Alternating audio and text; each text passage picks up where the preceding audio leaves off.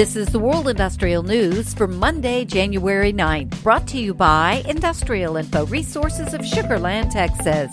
This newscast is sponsored by AVEVA. Listen to part 10 of their podcast, How to Leverage the U.S. Infrastructure Bill to Modernize the U.S. Power Grid. Thank you so much, Mona. It's just invaluable insight as we, you know, continue to peel this onion back and really understand what the next steps are. Um, Pat, what did we miss? Any any final thoughts? Well, there's one I had that, and you sort of addressed it, but this is not a U.S. problem. This is a worldwide problem. We've seen uh, transmission grids in every continent of the world. We've seen wildfires, people trying to cope with wildfires.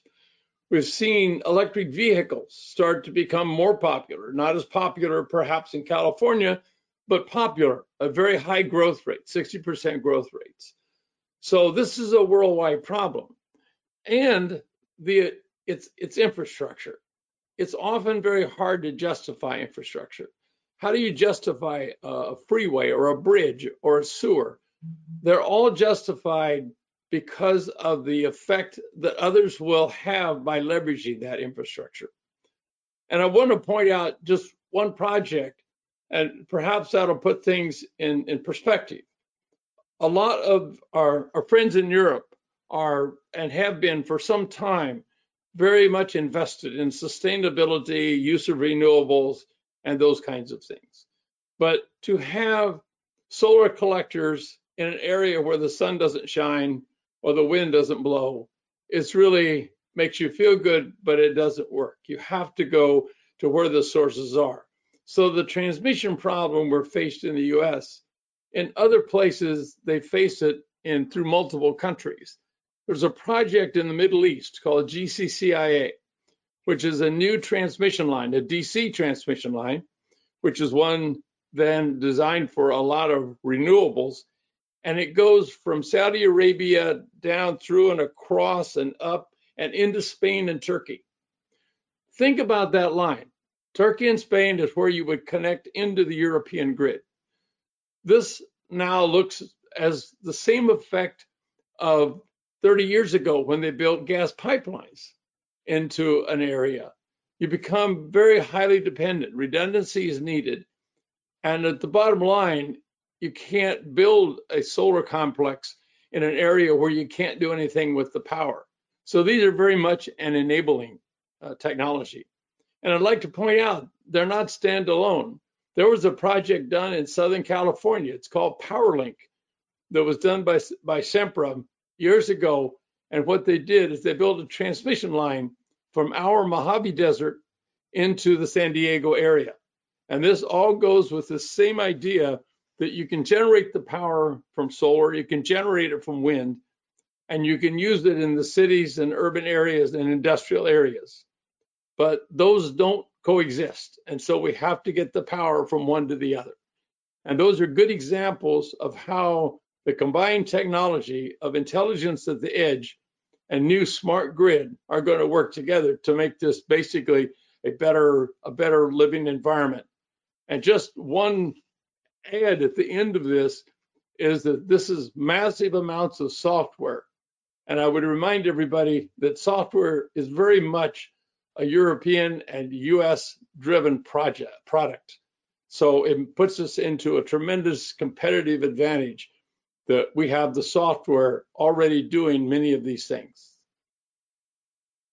Awesome. Thank you so much, Pat. What fantastic discussion and insight. You know, I think we're just really scratching the surface here. So Thank you both, Pat and Mona, for joining us, and we'll look forward to continuing this uh, discussion. I can't wait to see what the next topics are. Thanks again. Thank you, Thank Megan. You. To hear the full podcast, search for IIR's Industry Today podcast on your favorite podcast provider. As the race to replace fossil fuels continues, some experts see wind and solar facing headwinds, while government and private sector eyes are turning more to hydrogen. Those are among the findings in the report from Dutch bank ING titled Energy Outlook 2023 The Growth in Renewables, Batteries, CCS, and Hydrogen Infrastructure. The report notes that most renewables benefit from high fossil fuel prices. Increased demand by governments, businesses, and households in their efforts to become less dependent on high gas and power prices from a fossil driven energy system all help too. The U.S. is less affected by the energy crisis, but a more volatile energy market will indeed trigger more renewable build out.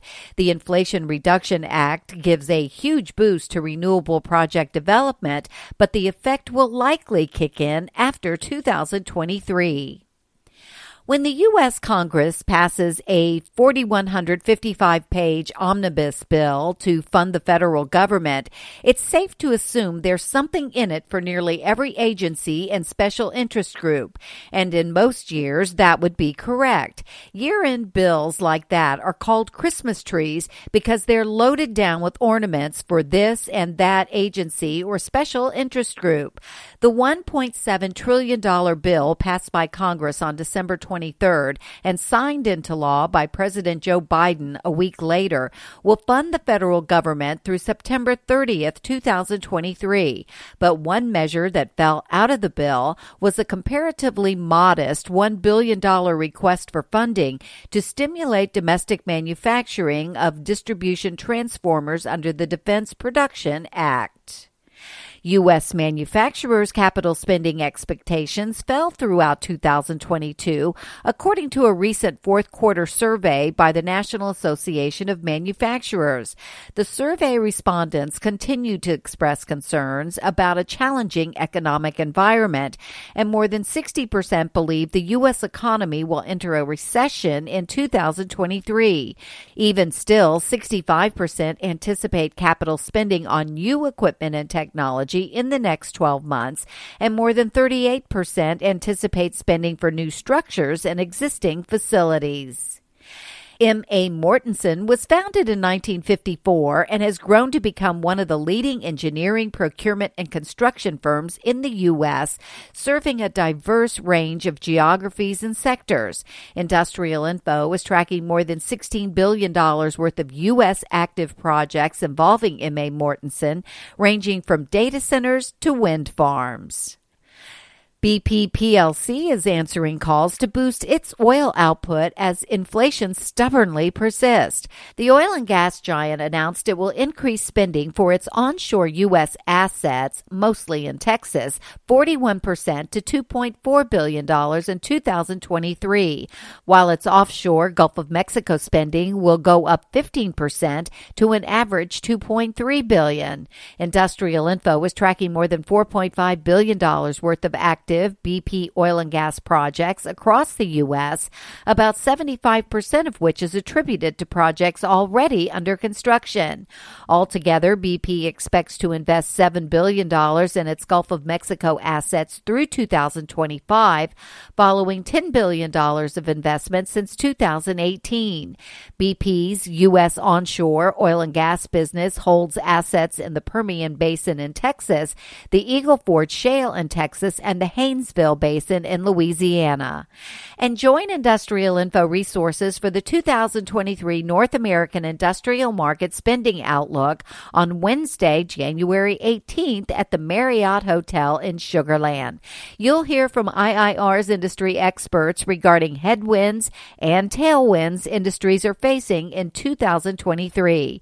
Following the presentations, a complimentary networking event will be held with sponsor booths and demos of IIR's latest products and tools to help your company navigate the future.